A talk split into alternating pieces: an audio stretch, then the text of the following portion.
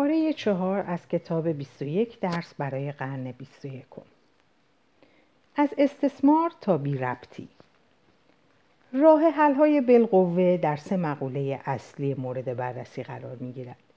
برای جلوگیری از ناپدید شدن موقعیت های شغلی چه باید کرد؟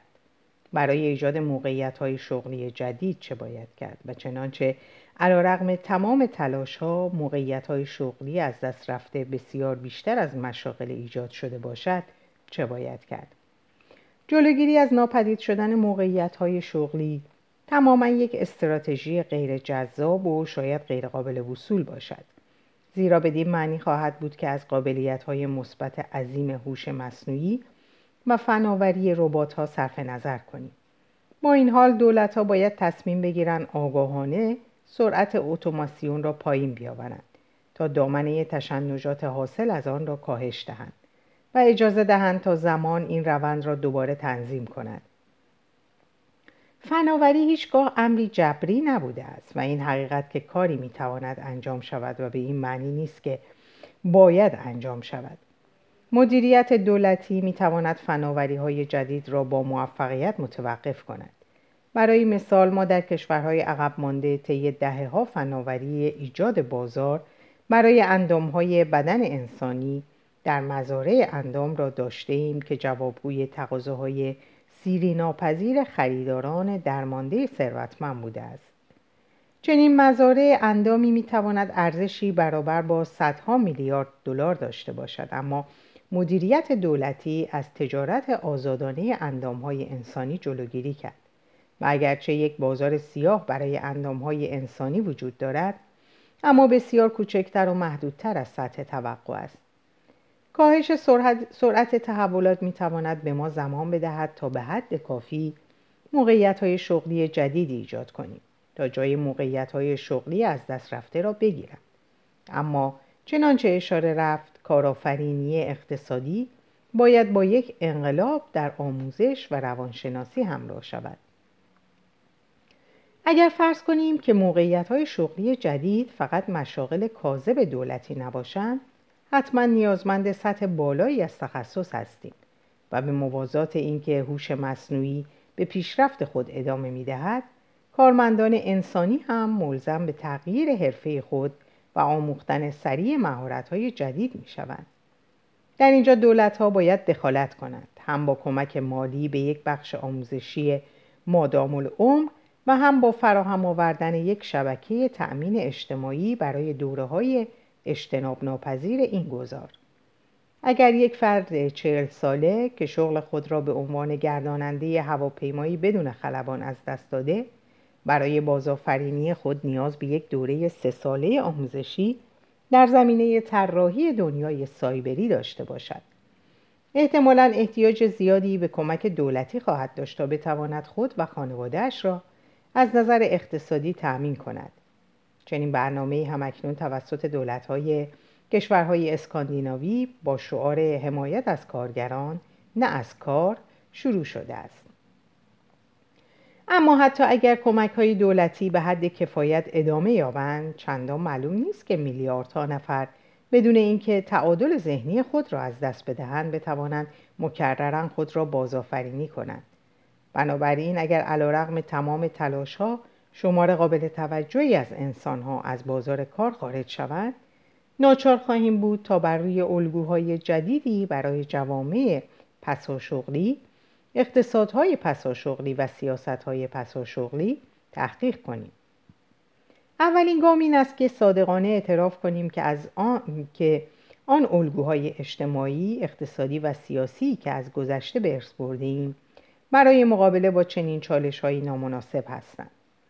مورد کمونیسم را می‌توان مثال آورد. وقتی اتوماسیون پایه های نظام سرمایه را به لرزه درآورد می‌توان چنین فرض کرد که زمان بازگشت کمونیسم فرا رسیده است.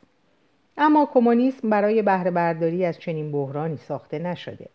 کمونیسم قرن بیست گمان می‌کرد که طبقه کارگر نقش حیاتی در اقتصاد دارد.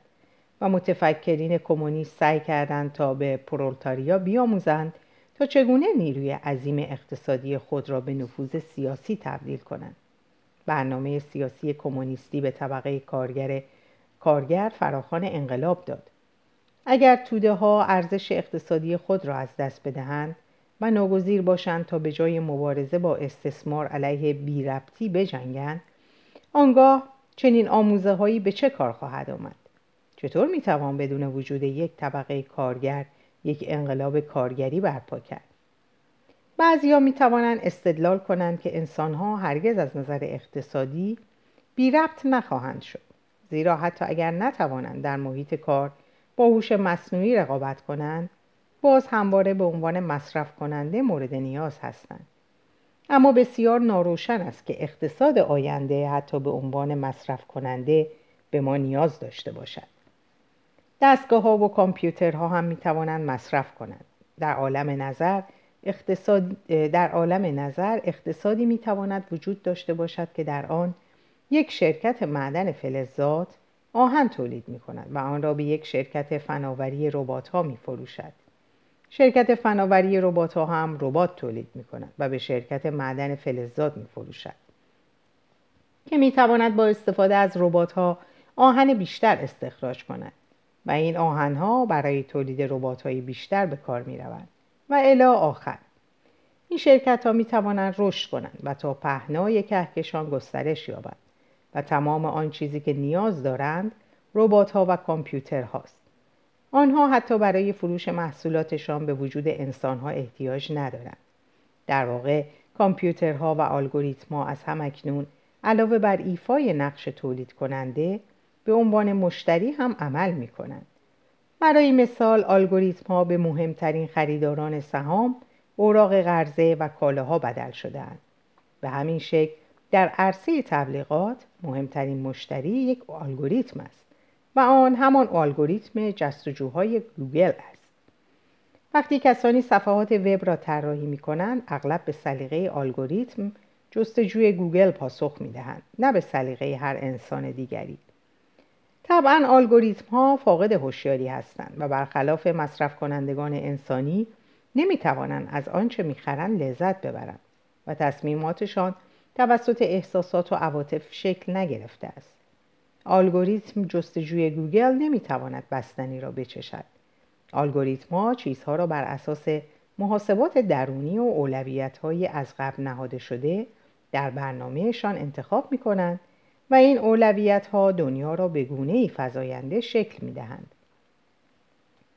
الگوریتم جستجوی گوگل در مورد رده‌بندی کردن صفحات وب فروشندگان بستنی سلیقه بسیار ظریف و پیچیده ای دارد و موفقترین فروشندگان بستنی در دنیا همانهایی هستند که در رده‌بندی الگوریتم جستجوی گوگل اولویت می‌یابند نه آنهایی که خوشمزه ترین بستنی را تولید می کنند. من اینجا به موردی از تجزیه تجربه خودم اشاره می کنم. من وقتی کتابی را منتشر می کنم ناشرین از من می خواهند تا توضیح مختصری بنویسم تا آنها بتوانند در نشر آنلاین خود از آن استفاده کنند اما آنها یک متخصص ویژه دارند که نوشته مرا با سلیقه الگوریتم گوگل سازگار می کند. فرد متخصص متن مرا مرور می کند و می گوید از این واژه استفاده نکن. آن واژه را به جایش به کار ببر. آنگاه ما از الگوریتم گوگل توجه بیشتری می گیریم. ما می‌دانیم که اگر فقط بتوانیم توجه الگوریتم گوگل را جلب کنیم مردم را در مشت خود خواهیم داشت پس اگر انسان ها هم به عنوان تولید کننده و هم مصرف کننده غیر ضروری می شوند چه چیزی بقای جسمی و سلامت روحی آنها را تضمین می کند؟ ما نمی توانیم منتظر بحران شویم و قبل از آنکه به دنبال پاسخها بگردیم با تمام قوا فوران کنیم آنگاه دیگر خیلی دیر است برای برآمدن از عهده نابسامانی های بی سابقه فنی و اقتصادی قرن 21 باید به ناگزیر در اسرع وقت الگوهای اجتماعی و اقتصادی جدیدی ایجاد کنیم. این الگوها باید بر این اساس هدایت شوند که از انسانها حمایت کنند نه از موقعیت های شغلی. بسیاری از مشاغل از نظر جسمی و روحی جانکاه هستند و ارزش آن را ندارند تا حفظ شوند. هیچکس آرزو نمی کند که صندوق دار شود. آنچه که باید بر آن تاکید کنیم برآوردن نیازهای پایه‌ای مردم و حفاظت از جایگاه اجتماعی و کرامت انسانی آنهاست. یک الگوی جدید که بیش از پیش جلب توجه می کند درآمد همگانی پایه است. این الگو پیشنهاد می کند که دولت ها می توانند با مالیات بستن بر شرکت ها و میلیاردها و نظارت بر الگوریتم ها و میلیاردرها و نظارت بر الگوریتم ها و ربات ها هزینه لازم برای یک مستمری سخاوتمندانه برای برطرف کردن نیازهای پایه‌ای همه مردم را به دست آورد. این اقدام فشارهای ناشی از بیکاری و نابسامانی اقتصادی برای افراد فقیر را کاهش می‌دهد و همزمان از ثروتمندان در مقابل تقیانهای عمومی حفاظت می‌کند. یک نظریه دیگر در این ارتباط پیشنهاد می کند که دامنه آن فعالیت های انسانی را که بر مشاغل تمرکز می کنند گسترش دهیم. همکنون میلیاردرها میلیاردها پدر و مادر از فرزندانشان مراقبت می کنند. همسایه ها به هم کمک می کنند و شهروندان انجمنهایی را سازمان می دهند بدون آنکه چنین فعالیت های ارزشمندی به عنوان کار به رسمیت شناخته شوند.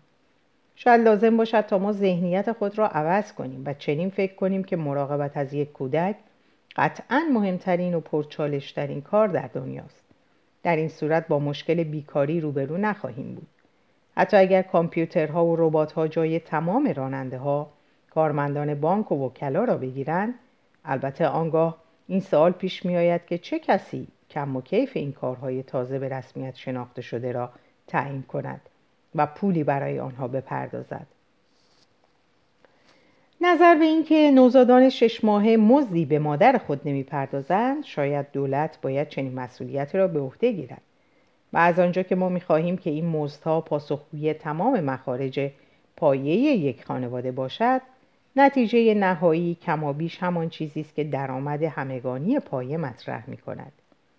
یک گزینه دیگر این است که دولتها به جای حمایت از طرح درآمد همگانی پایه از خدمات همگانی پایه پشتیبانی مالی کند دولت به جای اینکه پولی به مردم بپردازد که مردم با آن می‌توانند همه چیزی که می‌خواهند بخرند از آموزش رایگان خدمات درمانی یا رایگان حمل و نقل رایگان و غیره پشتیبانی کند این در حقیقت چشمانداز آرمانی کمونیسم است.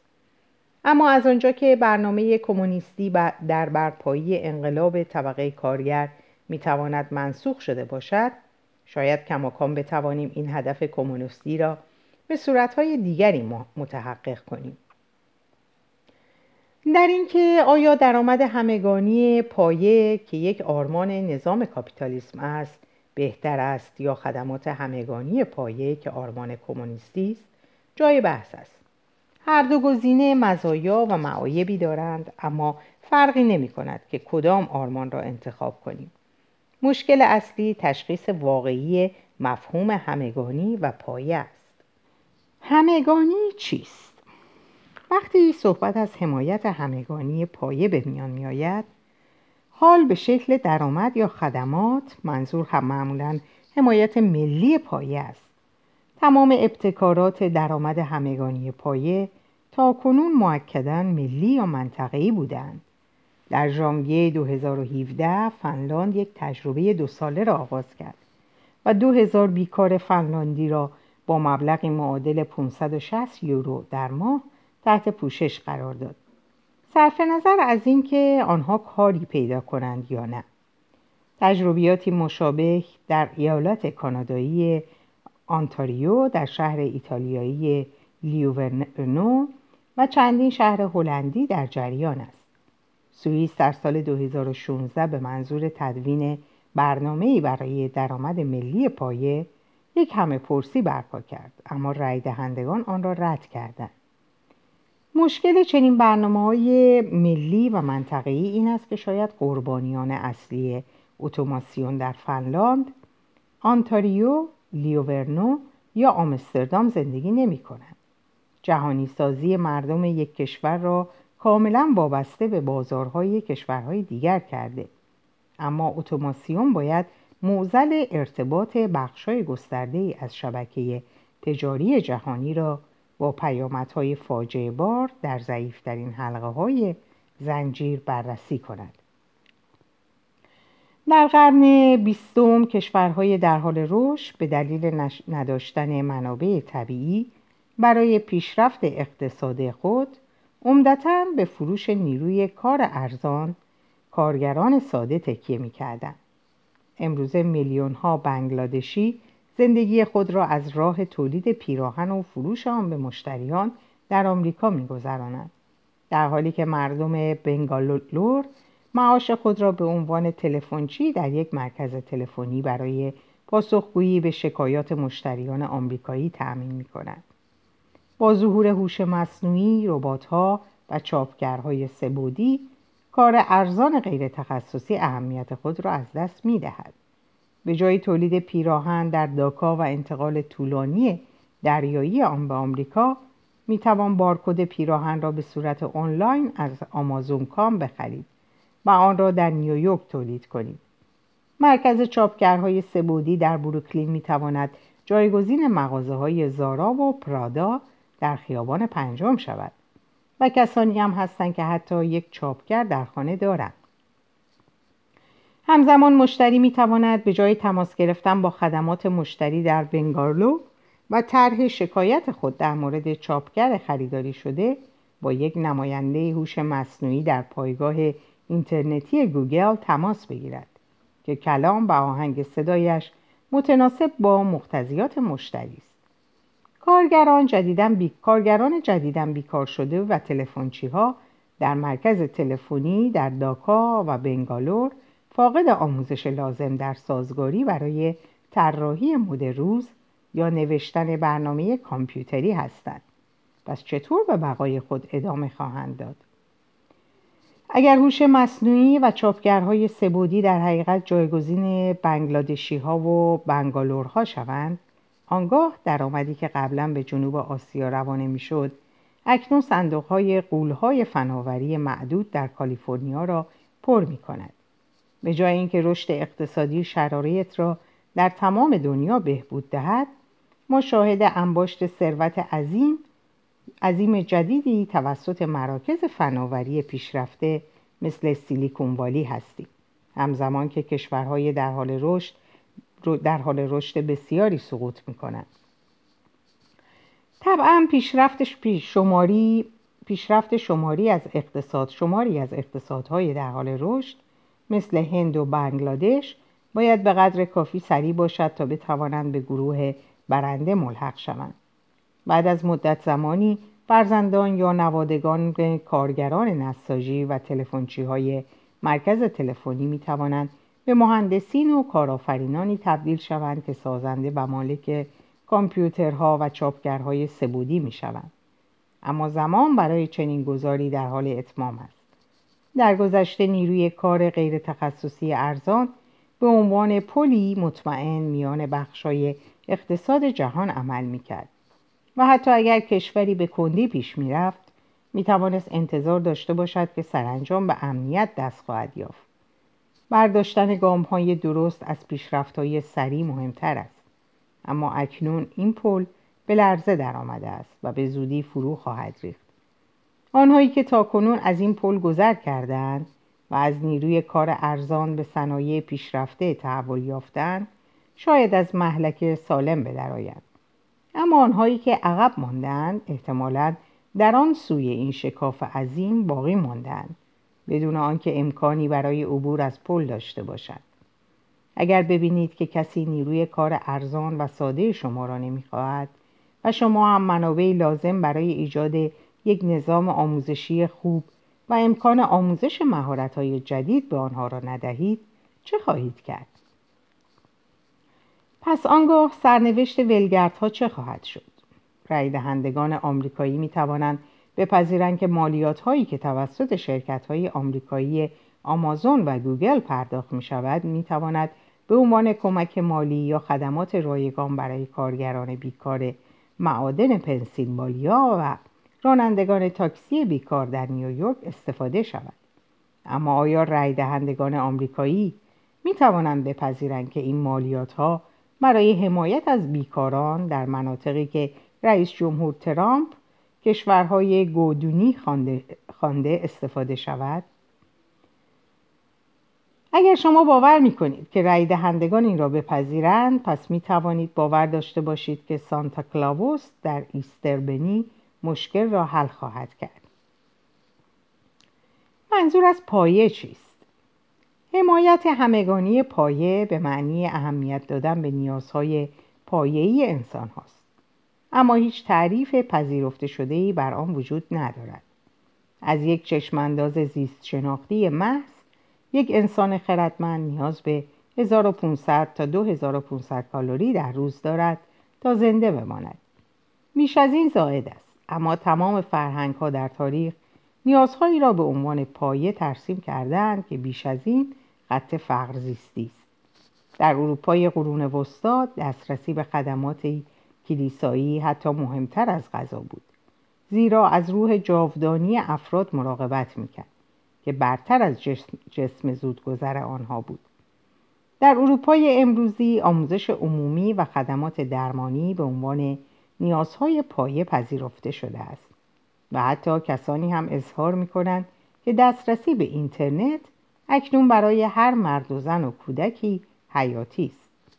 اگر در سال 2050 دولت متحد جهانی بپذیرد که برای فراهم آوردن حمایت پایه برای هر انسانی بر روی زمین در داکا همچون دیترویت بر گوگل، آمازون، بایدو و تنسنت مالیات ببندند چگونه باید پایه را تعریف کند؟ برای مثال آموزش پایه چیست؟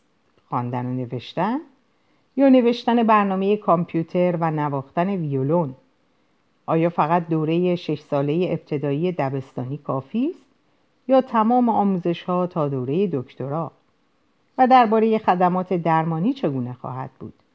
آیا در سال 2050 پیشرفت های پزشکی امکان کند کردن فرایند پیری را ممکن خواهد کرد و طول عمر انسانها را در حد چشمگیری افزایش خواهد داد؟ آیا روش های درمانی جدید برای تمام ده میلیارد جمعیت سیاره در دسترس خواهد بود یا فقط برای معدودی میلیاردر؟ آیا زیست فناوری والدین را قادر به متحول کردن کودکانشان خواهد کرد؟ آیا این به عنوان نیاز پایه به حساب خواهد آمد؟ یا آیا بشر به کاست های زیستی متفاوتی تجزیه خواهد شد که در آن ابر انسان های ثروتمند از توانایی های خود استفاده می کنند تا بر انسان های خردمند فقیر تفوق یابند؟ هر گزینه ای را که برای توصیف نیازهای انسانی پایه بپذیریم وقتی آن نیازها را به طور رایگان برای آنها برآورده می کنیم آن تسهیلات بدیهی قلمداد خواهد شد و سپس بقابت های اجتماعی خشونت آمیز و درگیری های سیاسی بر روی تجملات غیر ضروری متمرکز خواهند شد که می تواند خودروهای مستقل تفننی یا دسترسی به پارک های سایبری واقعی و یا اندام های زیست مهندسی شده تحول یافته باشد. اما اگر توده های بیکار فاقد دارایی اقتصادی باشند دیگر نمی‌توانند امیدوار باشند که روزی به چنین تجملاتی دسترسی یابند. در نتیجه شکاف میان ثروتمند یعنی مدیران تنسنت و سهامداران گوگل و فقرا یعنی افراد وابسته به درآمد همگانی پایه می‌تواند نه تنها بزرگتر شود بلکه حتی غیرقابل عبور شود.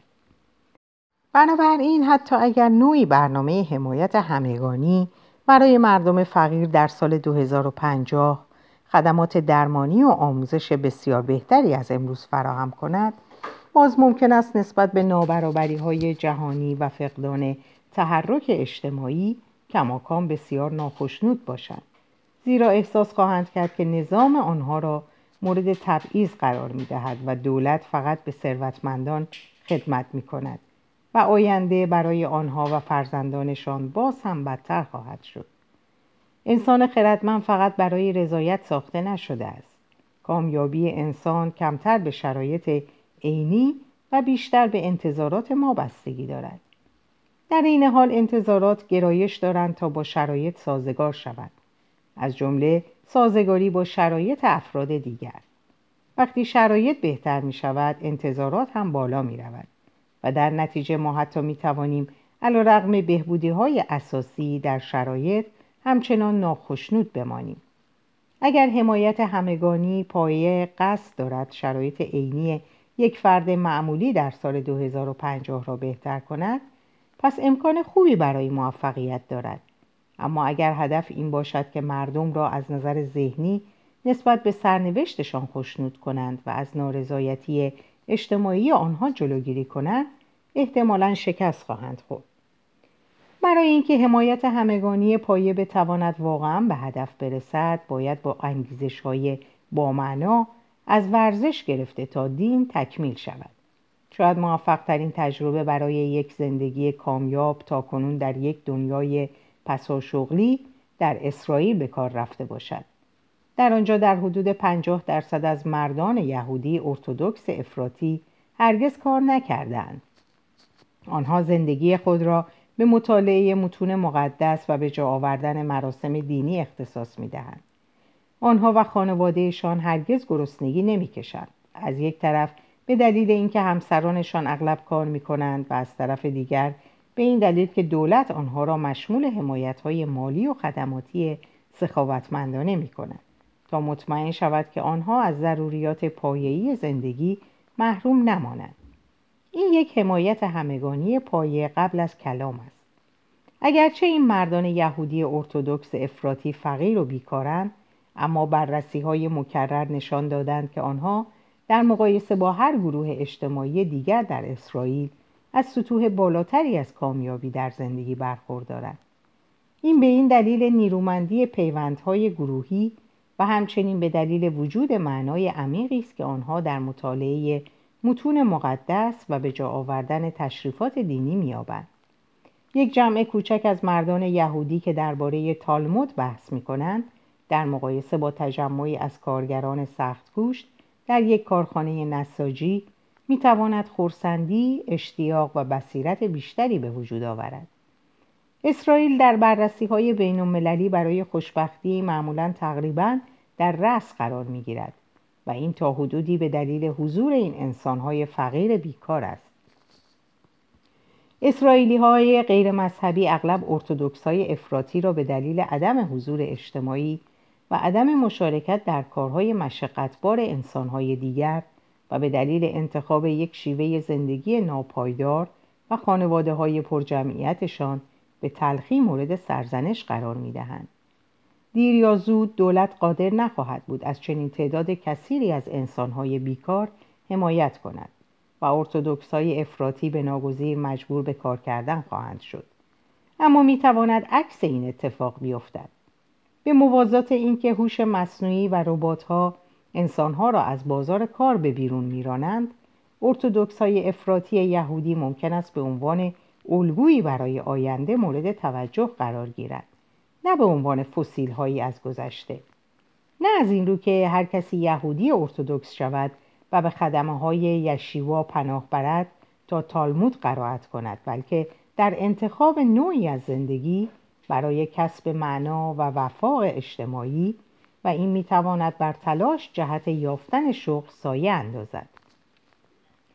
اگر بتوانیم شبکه امنیت اقتصادی همگانی را با وفاق جمعی و یافتن معنا ترکیب کنیم سپردن موقعیت شغلی به الگوریتما می‌تواند به واقع یک نعمت محسوب شود.